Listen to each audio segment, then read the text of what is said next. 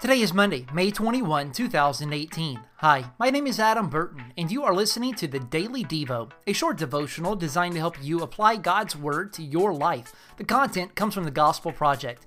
Take a few moments and read 2 Corinthians chapter 8, verses 1 through 15, and chapter 9, verses 6 through 15.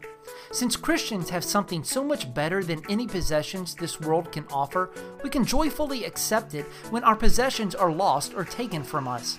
This is exactly what Paul was saying in 2 Corinthians chapter 8. He knew that once people find the treasure of Christ, all earthly treasures become small in comparison. This doesn't make money or material possessions unimportant, but it does mean they are not the most important things. Think about this. What did Paul mean when he said generosity completes grace? Why would generosity be a good way to verify our love? If you are in need of prayer, please get in touch with me.